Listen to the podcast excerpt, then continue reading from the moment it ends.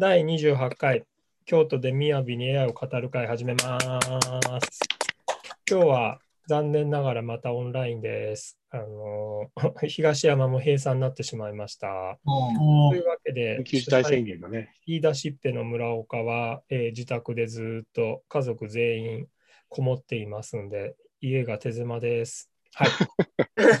全員と、全員引きこもって。はい、そうなんだ。娘もず全部オンラインで。はい。じゃあ、寺岡さん、どうぞ。えっと、手前にいる寺岡ジュニアでございます。えっと、今、大学4年生なんですけども、まあ、今、その、こう緊急事態宣言があるので、まあ、家でゆっくり、えっと、いろいろ研究とか勉強とかしてます。よろしくお願いします。イェーイ。えっと、後ろにおります、鶴岡シニアです。えっと、在宅でもっぱらやってますけれども、まあ、講演とかですね、それとできるだけ出るようにしてます。家ではなかなかね、あの、能率が上がらないので、ということでよろしくお願いします。効率上がんないですよね。よそのことしちゃうから。はい。はい。じゃあ、あの、ケイシー林です。えっ、と、この、京都で雅に AI を語る会の録音をポッドキャストに載せてます。はい。で、ちょっと今日冒頭そ、そこら辺のあの、ちょっとその、音声配信の関係のお話をさせてもらいたいと思います。はい。よろしくお願いしまお願いします。じゃあ、こんにちは。あ、こんにちは。えっと、地域情熱ラボの渡辺です。えっと、うちも緊急事態宣言で、私の仕事自体は何ともなってないんですけど、やっぱ息子の学校がやっぱりまだ一度も学校に行ってないという、うんかわいそうだね。ウェブで、ウェブで勉強を受けてるので、あの、学校行く、行ってほしいのもあるんですけど、それよりなんか運動不足でうん。やばいんじゃないかなと思うんですねうん。足の機能が。うんで散歩した方がいいよとは言ってるんですけどなかなかねなんかいいわとか言って言ってますけど ね、ちょっと出てほしいなって思いますね。これからはい、梅雨だしね。うんはいよろしくお願いします。お願いします。僕の娘も、えっと大学でチアリーディング部に入ったので、オンラインで練習してますね、みんなで。オンラインで練習なんかできんの？いや、それはなんか、マットか、あの、ほら、敷くやつ買って、その上でどんどんどんどん、ああ、ストレッチとか筋トレとか？見たいですね。覗くなって書いてあるので、見たことない。週3回。そうなんだね。えみんな大変だよねやっぱり。かわいそうですよね。うんあのなんか日本よりも感染の数がまだ多いヨーロッパなんかもう全部解禁しちゃったりなんかしてるのにね。うん日本よりまだお多いなとかしいしって。じゃあそういうことで今日はじゃあ林さんのはい。お話からいきましょうか。はい。じゃあ、はいよろしくお願いしす。ます。まあ、あの、いつも、あの、まあ、AI を話題にしてるんですけども、えっと、まあ、AI の中では、まあ、ああいう、あの、あれですよね、スマートスピーカーとか、まあ、音声に絡んだ話もよく出てくると思うんですけど、えー今回ですね、まあ、で、あの、この、京都で雅に AI を語る会の録音を、あの、ポッドキャストで配信してるんですけど、まあ、ポッドキャストの音源を、音のデータを置いてるのが、あの、ヒマラヤっていう、あの、中国の、その音声配信のサービスのところに、あの、音声のデータを置いてるんですよね。で、そこから、あの、ポッドキャストっていう、その、なんていうんですか、形式で、いろんなところに、あの、Spotify のポッドキャストとか、まあ、あの、一番の最初は Apple のポッドキャストが、ポッドキャストの始まりですけどね。で、あの、です、あと、そのヒマラっていうのは、あの、ヒマラっていうスマホのアプリもあるんですね。あと、あの、Windows のウェブからも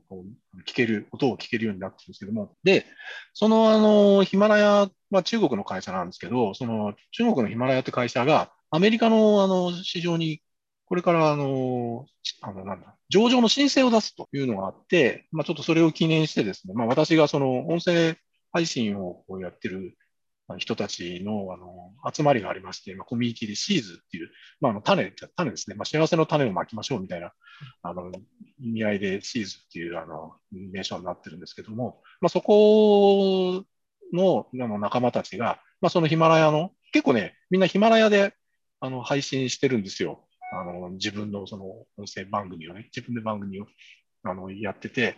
で、それ、あのヒマラヤ主体にやってる人が多いので、で、ヒマラヤの応援をしようっていうのを、あの、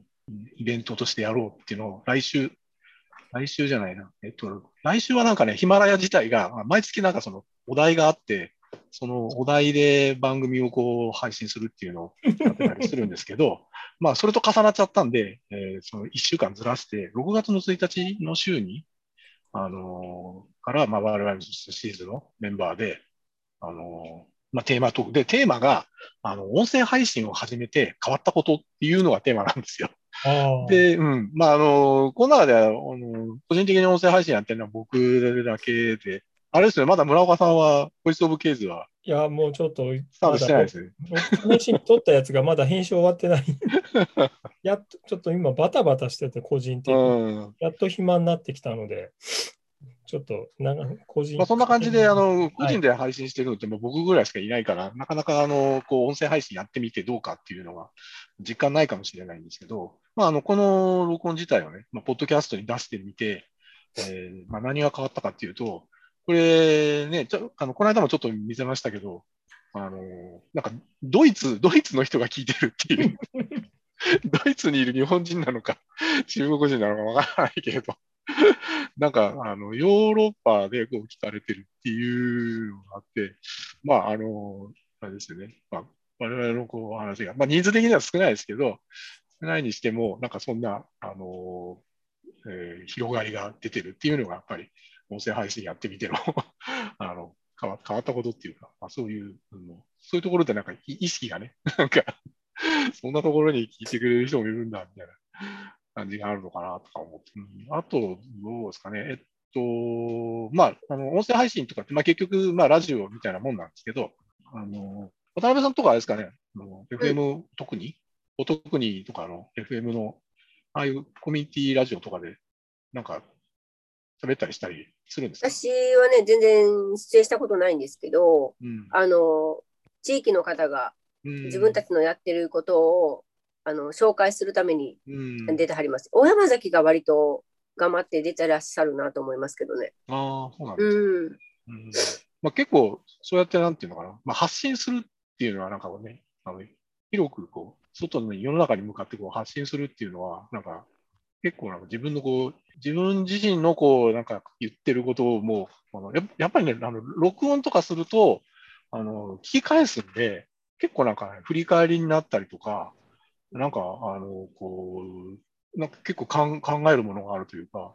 なんか気づくものがあるというか、なんかそういうところがですね、音声配信をや始めると、なんかそういうところが出てきますわ。で、やっぱり、あの、コミュニティ FM やってる方々たちとかもね、やっぱりあの、自分たちのやってることをなんか紹介しようとかすると、やっぱり自分自身を見直すことになるので、うん。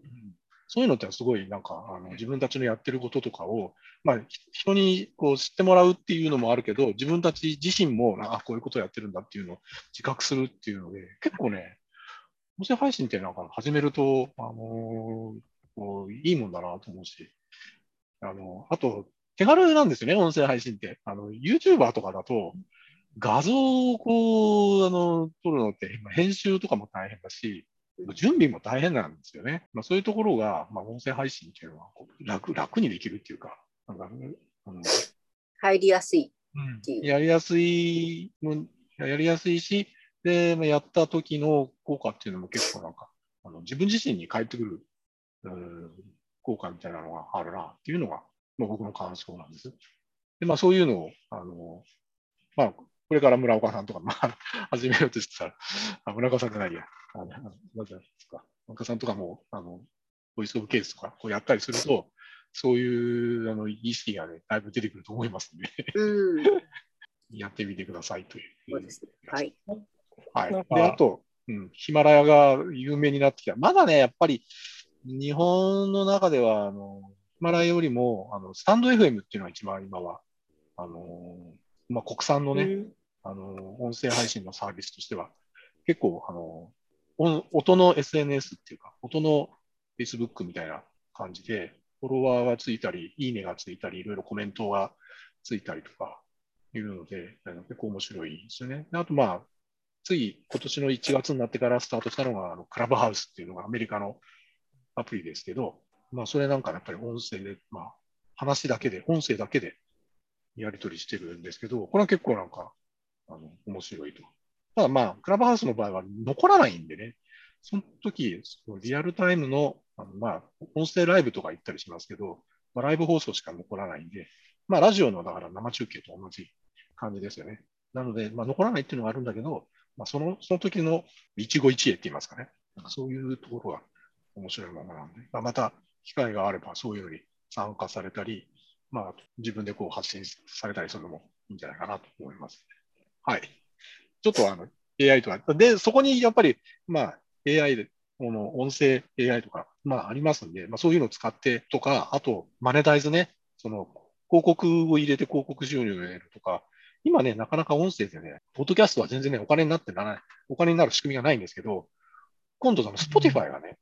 Spotify が、その、もともと Spotify 音楽流して、あれ、有料課金じゃないですか。月額いくらっていうサービスですけど、まあ、そういうところに、あの、広告収入とかが入るような仕組みとか、まあ、あと、あと、アップルもなんか、ポッドキャストで、有料版のポッドキャスト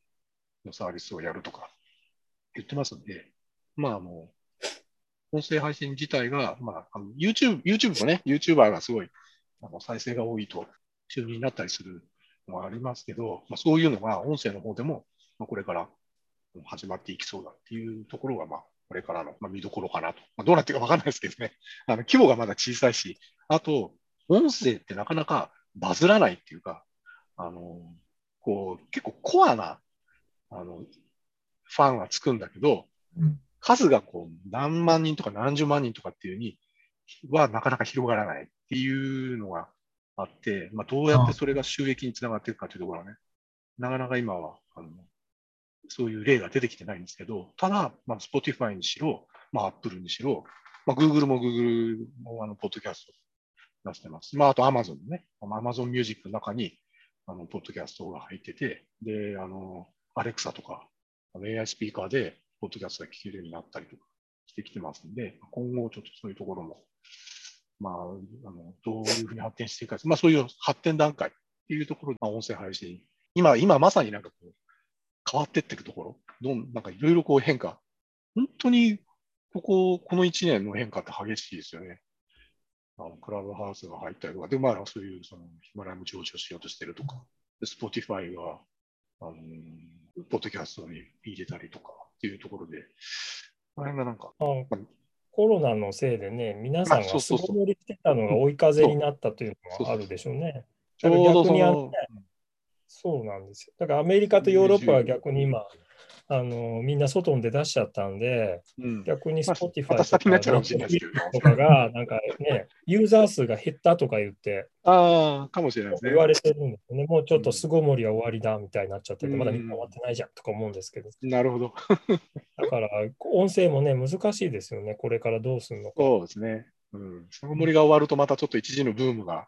盛り下がっちゃうかもしれないですけどね。ねえこのみやび AI のことは、なんか知り合いの方たちは、なんかコメントとかなかったんですか？あでね、あれなんですよ。だから、あの、まあ、み、みんな大体、あの、個人個人で、そういう、あの、番組っていうか配信をしてるんですけど、このみやび AI の場合は、僕は、あの、名前出してなくて、で、京都でみやびに AI を語る会メンバーっていう、ね、名前で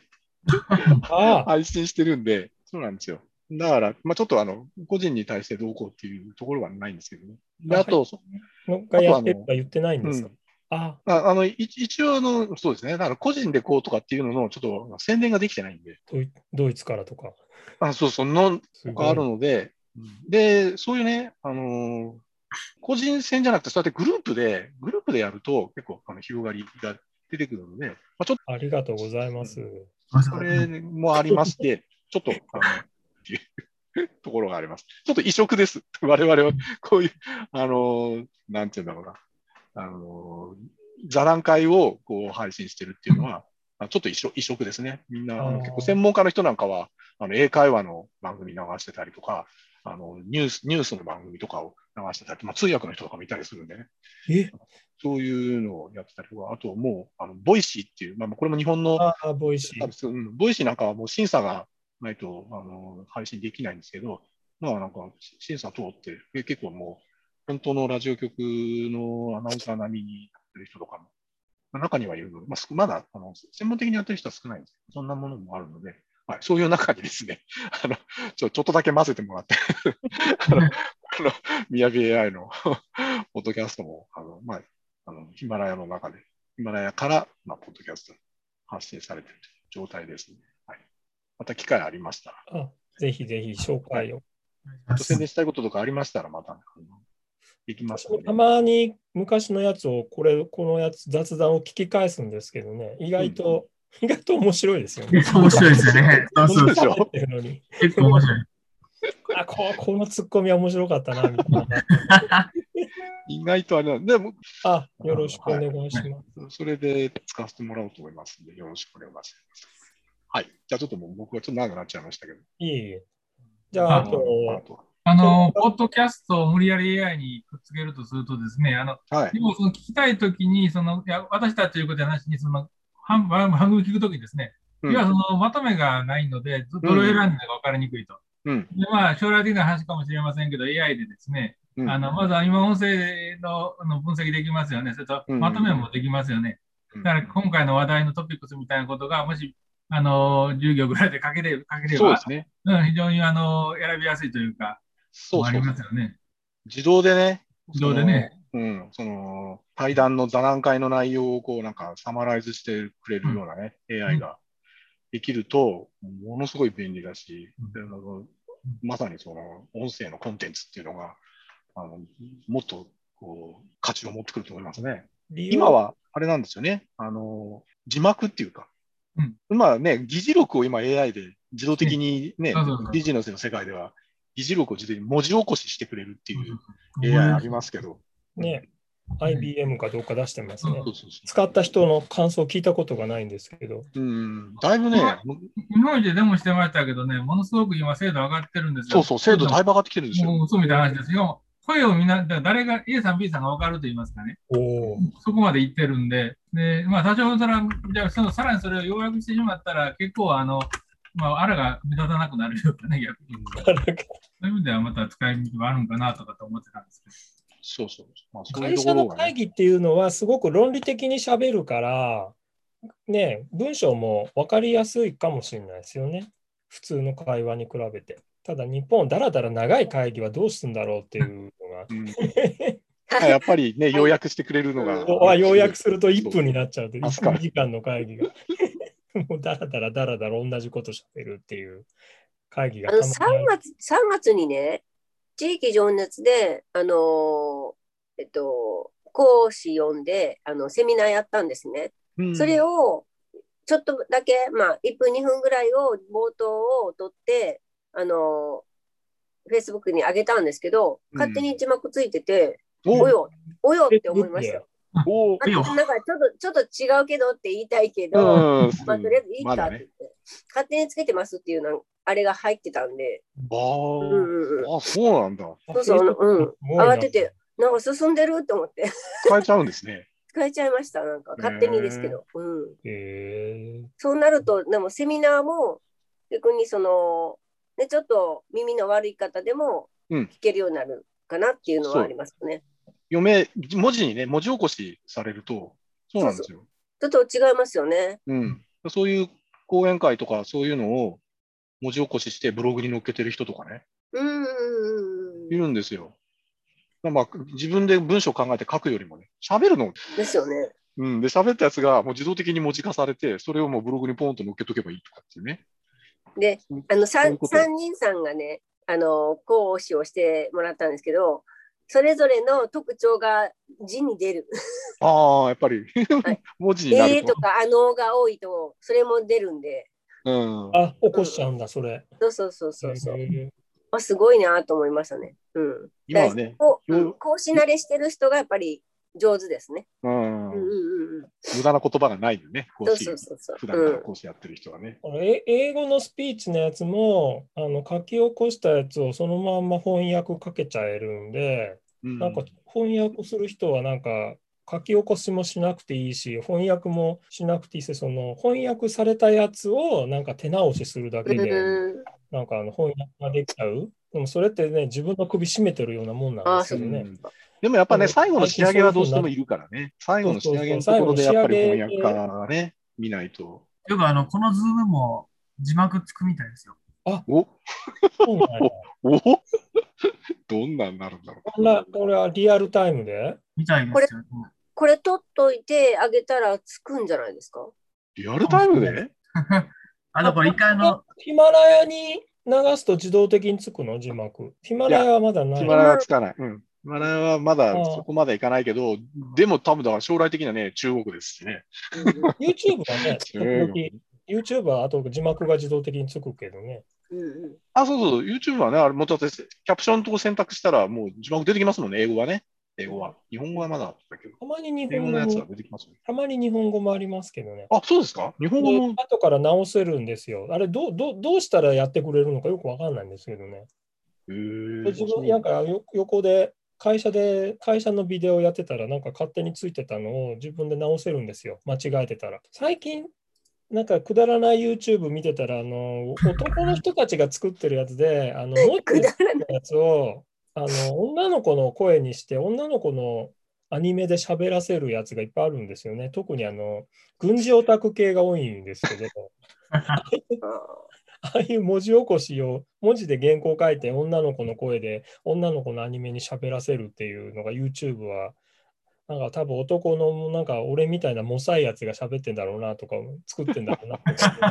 ねそんなことないです。軍事系が多いんですよね。